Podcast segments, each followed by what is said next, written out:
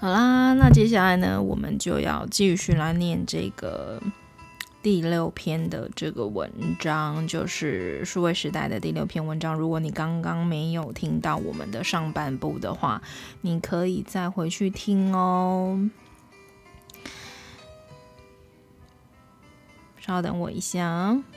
第六篇，第六篇。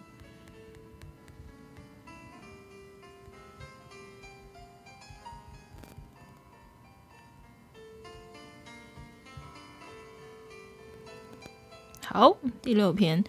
禁令重创，龙头华为五 G 手机布局都掰了。中美贸易战持续延烧，一直二零一九年颁布的华为禁令仍牵动着二零二零年的产业脉动。当华为无法再为呃在生产高阶手机后，对市场仍呃乃至于大陆半导体界有何影响？回首二零二零年，中美贸易战是冲击全球产业贸。脉动的国际大事，而当中华为禁令华为 ban 带来的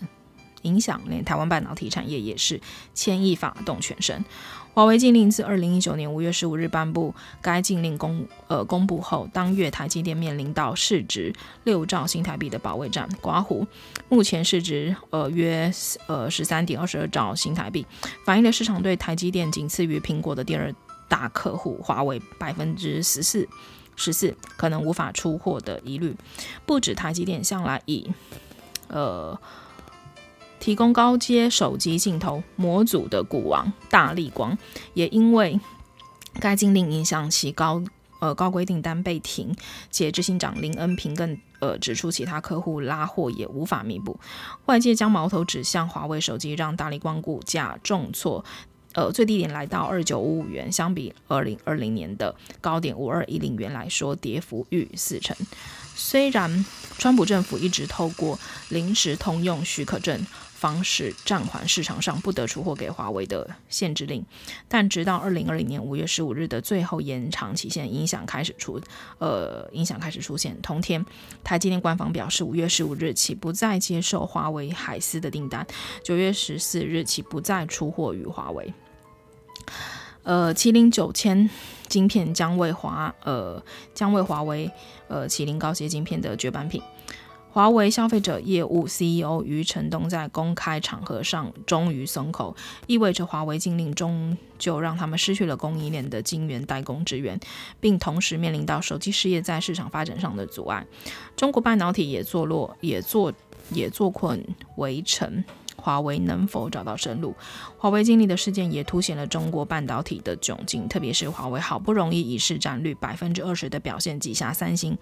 坐上手机出货量第一的宝座。余承东坦承，华为忽略了制造技术，即使华为海思拥有呃极好的 IC 设计能力，却也必须仰赖如台积电这种一流的晶圆制造业者代工。技术，技术，技术。余承东再三地强调，整个中国半导体都必须要正视对产业核心技术缺乏的能力，并同时对付前所未有的外部挑战。而不单是手机事业体受到冲击，华为的另一个重要的呃网通业务也同样面临艰困处境。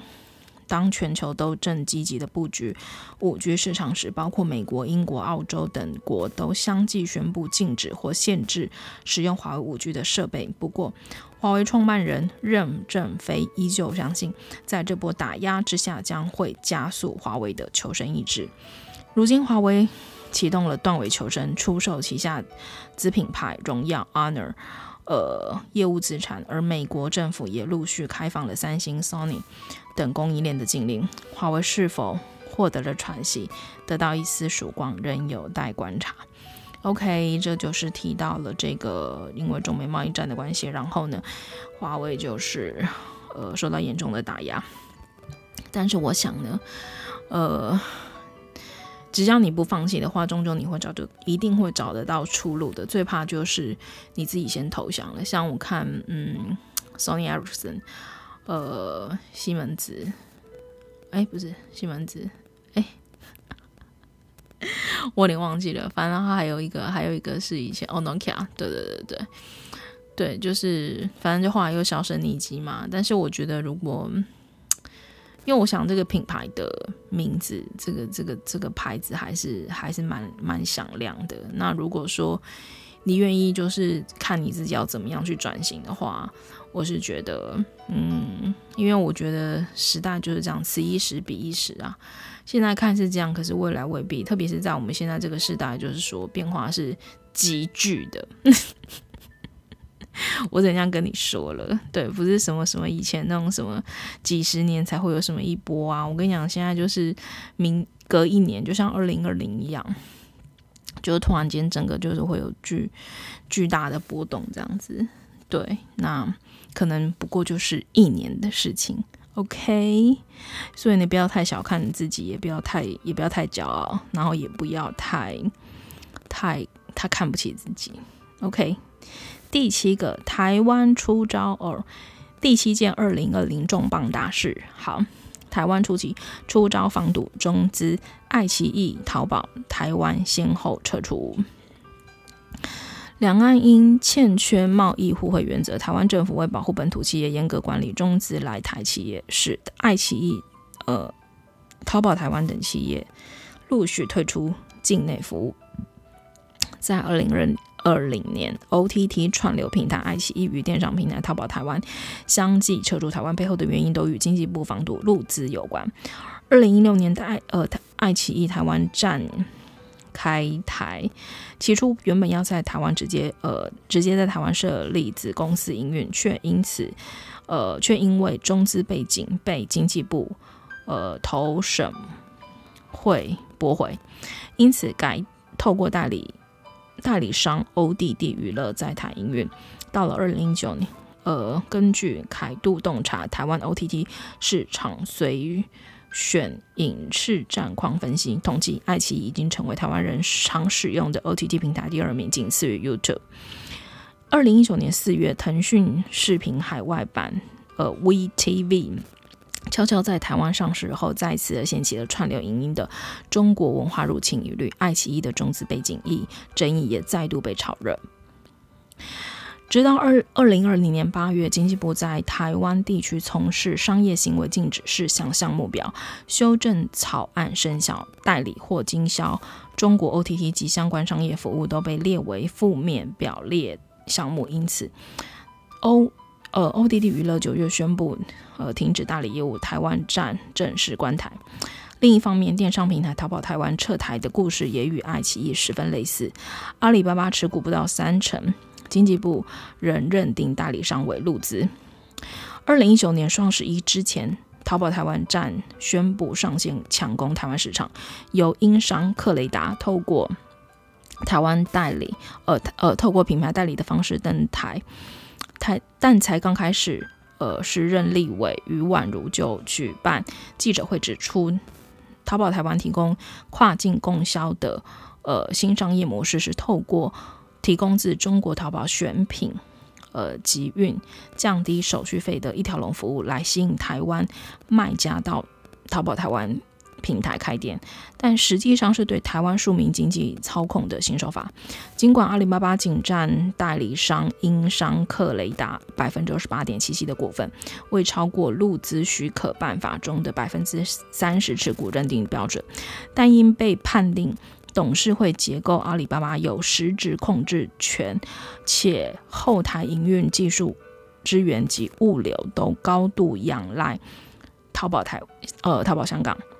经济部在二零二零年八月指出，淘宝台湾违反大陆地区人民来台投资许可办法，这也成为淘宝台湾在十月正式停止营运的主要原因。在爱奇艺与淘宝台湾撤台之后，对一股消费者市场影响不大，台湾民众依然可以由中国主站跨境看呃爱奇艺追剧，也依然可以跨境购买中国淘宝站上的商品。且政府虽然出手禁止陆资登台，但相对呃相关业者来说，来自其他海外市场业者的威胁依然存在。不过另一方面，台湾政府此举有宣示意味，意味着更进一步。呃，线索中资在台发展空间。OK，这就是关于说非常有名的这个爱奇艺跟淘宝啊，然后呢，就是呃限制他们这样子。不过我觉得其实两岸就是你很难去限制这个东西啦。就像比如说，呃，中国中国都不让台湾很多平台不让想办法不让中国人看嘛，可是中国还是想尽办法要看啊。其实我觉得就是。因为其实我觉得这个血脉是相连的。其实不管是说我自己也很希望台湾是一个独立的国家，但是我的意思说，其实我们的源头就是我们的祖先，其实我们本来就来自于同一个文化，所以你要，嗯，其就是我之前跟你们讲说，很久很久之前，我我那时候刚开始做我的 podcast 节目没有多久的时候，我有跟你们谈到说，文化这个东西的力量是你很难想象的，就是你你不要太小看它。就是这个 culture 它一形成之后，其实你很难去呃把它掰离，你知道吗？就是说，呃，你很难去去去，就是把它呃击碎。就是不管怎么样，他就是仍旧好像就有点像是那种我们有以前看看一些电影，就比如说有一些那个那个机器人还是什么，就是你怎么打或者那个坏人，就是你怎么打打不死，他就是他有一种能力，就是你你把他不管你用枪啊、用火啊烧了啊，还是用用枪，就是呃呃，那叫什么，就是。射击他之后，然后他那个身体的肉啊，还是什么，就全部五官啊，什么都还会长起来。我告诉你，文化的力量就是这样，就是你看起来好像你试图想要用什么东西去攻击他，或者防止他，或者什么的，可是，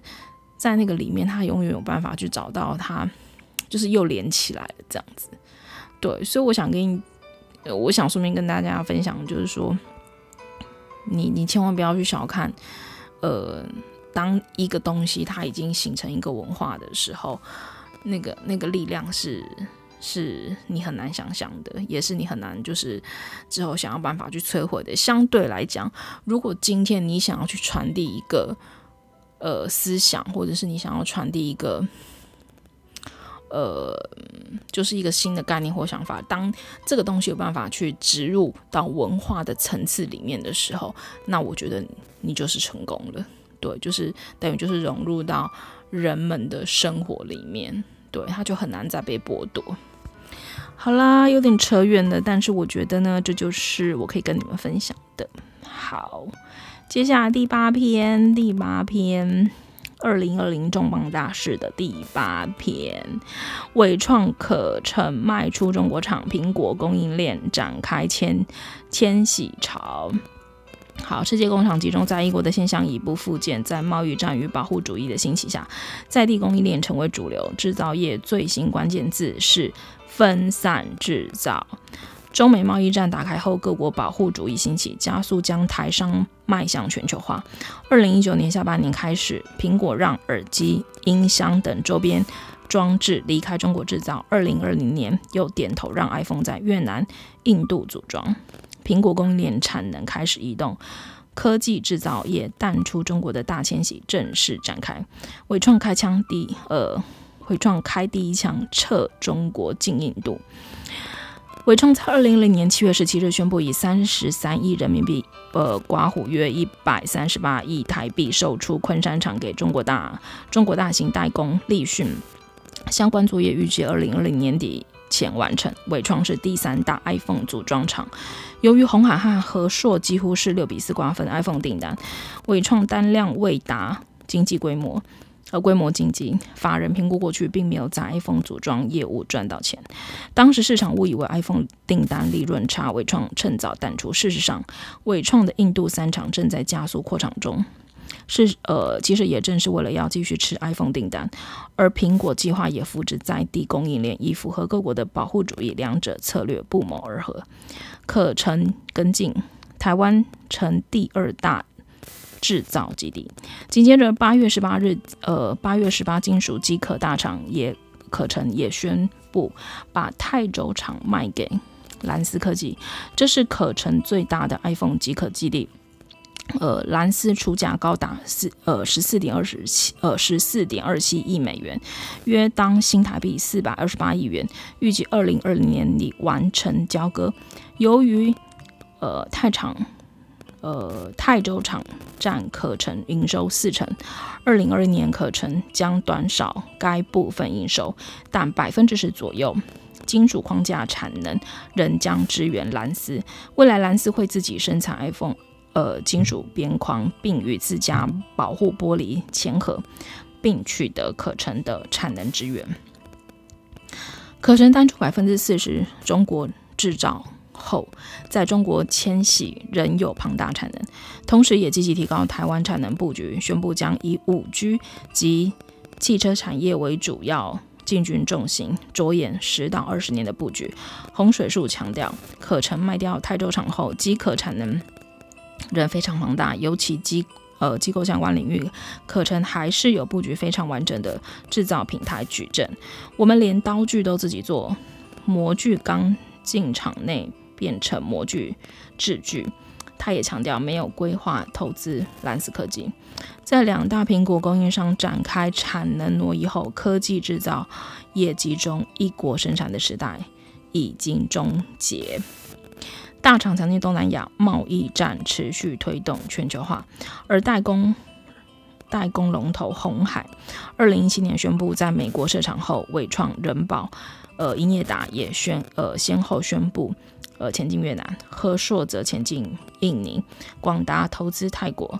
呃，英业达设厂马来西亚，分散脚步启动，整个族群移动大概花了二到三年时间。电电工会理事长李诗欣、李诗清分析到，二零一三年美国客户就希望供应链分散，曾提出一份十四个亚洲低成本国家建议报告，七年下来，除了中国外。台湾在其他十三个国家，呃，台湾在其他十三个亚洲国家制造占比都已经增加，贸易战只是加速全球化速度。二零二零年除台商回流，也有一部分到东南亚，现在又又往印度去。他估计，如今电电工会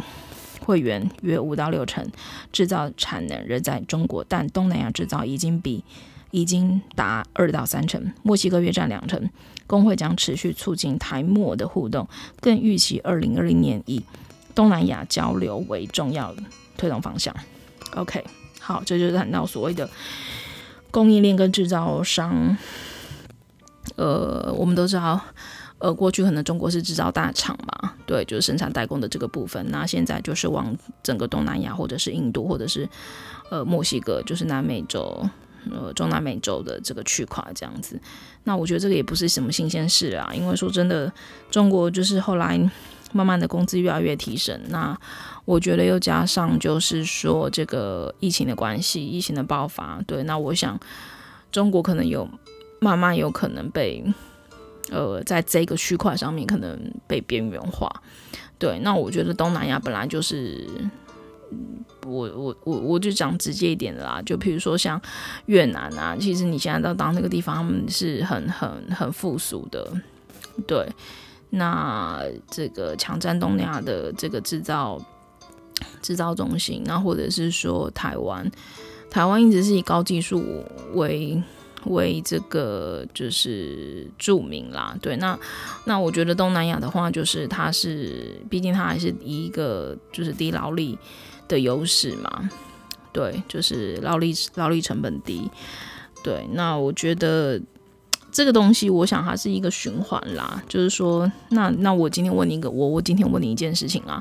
中国过去几年前好，十年前好，或者甚至十五年前，它就是可以用低价的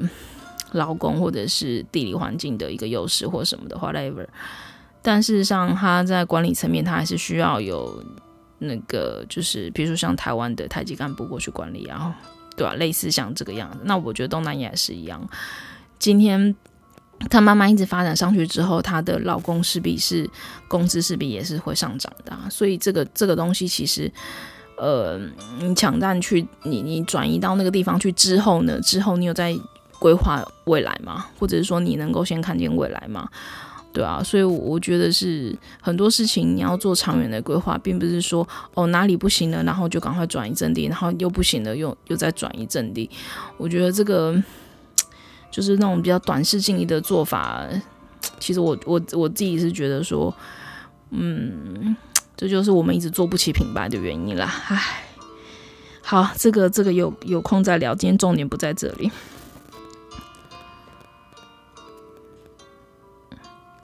好，第九第九个二零二零重磅大事的第九点，电动车进入这个，刚突然间觉得音音乐好像越来越大声了。电动车进入百花齐放时代，驶向历史转折点。人类的移动工具从一开始的马车，呃，进展到燃油汽车，现在汽车正进入。呃，电动化的关键时刻，未来不再是一家独大，正式进入百花齐放的时代。人类史上有许多，历史上有许多科技的重大转折。移动工具从一开始的马车进展到燃油汽车，正在呃历经进入电动化的关键时刻。疫情搅局的二零二零就是电动车市场相当热闹的一年。电动车之所以成为产业关键字，主要有两大原因。首先是全国主要大国。为了环保、减碳等因素，纷纷定出了呃禁售燃油车的年限。像是美国从二零三五年起不再销售燃油车，日本规划在二零三零年新车禁售燃油汽车，只能贩售混合动力及电动车。英国也定出二零三零年起禁售呃汽柴油新车的政策。纵观全国呃全球大国，禁售燃油。呃，燃油车都是未来十到十五年后必然的事实，因此现在要买车的人也需必须考虑到未来想换车时是否还有燃油车的二手市场面。而对于传统车商来说，当前更更是转型的关键时刻，必须尽快推出量产的电动车产品，才能因应时代变革。二零二零年电动车崛起的第二个主要原因是，全球各大车厂纷纷推出了量产的电动产电动车产品，并提出规划呃发展规划，消费者不再只有特斯拉呃可以选择，正式进入百花齐放的时代。豪华跑车品牌呃保时捷 Porsche 就计划在二零二二年前投资六十亿欧元。开发电动车技术，目标是在二零二五年让保时捷整体销售的一半是混合动力车或纯电动汽车。奥迪的品牌目标则是在未来五年投入一百五十亿欧元研发电动车技术，并在二零二五年于全球推出至少二十款纯电动车产品。越来越多电动车出现，也进一步带动充电基础设施普及，消费者担心里程焦虑也会随之降低。MIH 电动车平台出现，成为台湾下一个科技发展重点。而对台湾来说，电动车可能是另一个产业崛起的新机会。红海跟呃玉龙跟红海新设合资红华先进公司推出 HI，呃 MIH 电动车平台则是二零二零年的另一个焦点事件。过去台湾的科技发展一路从 PC 到智慧型手机，下一个会是什么？鸿海董事长刘扬伟。呃，曾认为答案可能，答案非常有可能是电动车。但是科技厂商业打入汽车产业确实难度非常高。鸿华先进副董事长左自深分析，开发一个传统汽车平台，少说需要二十到三十亿美元，费用非常庞大，且开发时间长，至少要四到五年。此外，传统车厂都已经有自己的平台。科技厂要跨足并不容易，更不用说台湾市场规模小，很难撑起如此庞大的开发规模。但刘扬伟强调，M H 电动车平台的初衷是要让科技产业的电子技术能被充分发挥，让有意切入电动车领域的电子业者有管道可以进入。因此，邀请各界伙伴加入，共同建构电动车软体、硬体与零组件的生态系。打造电动车版的 Android 系统。他预言，未来的车子一定便宜，原因是电动车不再只是靠一家公司，而是要靠平台。听到了没有？未来的车子一定便宜，好开心哦！好啦，台湾的呃奥迪总裁 Matthias 呃，shippers 也认为。未来五到十年不再，呃，不只是车子，我们生活的方式也会有很大的改变。而现在，我们正站在历史的转折点上。没错，没错，没错，我们正在站站在历史历史的转折点。所以听到了没有？要买车的人，你要注意了。未来十到十十到十五年呢，那种燃煤用油的已经 out，好不好？然后呢？提供给你做参考啦。电动车就是已经，因为好几个国家都已经定出来了嘛，英国、美国、日本这几个主要的国家，我想台湾应该也会跟进的。光是今年的电动车，呃，台湾台湾很多人都骑机车嘛，对啊，今年光是机车的电动电动电动呃电动车的电动机车就已经就已经提升不少，因为疫情的关系，然后就是很多人不搭捷运嘛，然后那个 Gogoro Gogoro 的那个销量就已经成长非常多，好像今年年中的事情。所以这已经不是新鲜事了，让你们不知道的人赶快知道一下哦。好，第十点，第十点，最后 final 了。二零二二年重磅大事，微软、Google 资料中心接连落地，替台湾创造新机会。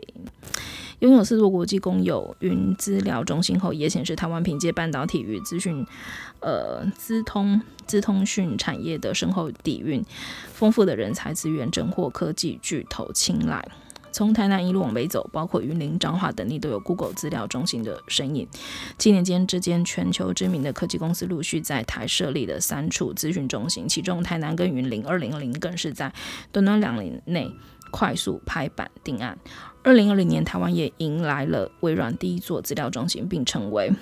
Azure 全球第六十六个资讯中心区域。虽然官方不愿意透露这次呃资讯中呃资料中心的地点以及总投资金额，但是微软总经理孙基明呃孙基康明呃孙基康明确的表示，这是微软在台三十一年来最大一笔投资案。国际大厂纷纷将资料中心落呃在台落脚，从三大公有云业者 AWS、亚马逊、Azure 及 Google 看来，谨慎 AWS 尚未有动作。不过，目前也有与林口创新园区共同成立联合创新中心，而微软、Google 的资料中心来台落地带来的，除了有更多的工作机会外，也更从研发团队来台。的布局奠定了台湾产业全球地位的重要性。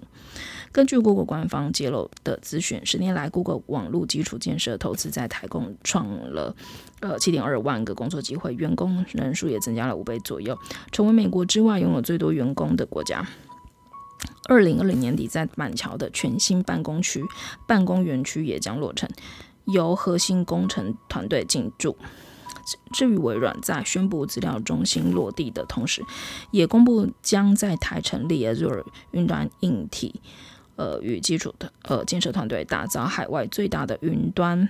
呃硬体研发中心，并希望透过这次的投资案，带动四年后约三百亿新台币的经济产值与三万个工作机会。云端大厂看台湾资安素养高，电费低。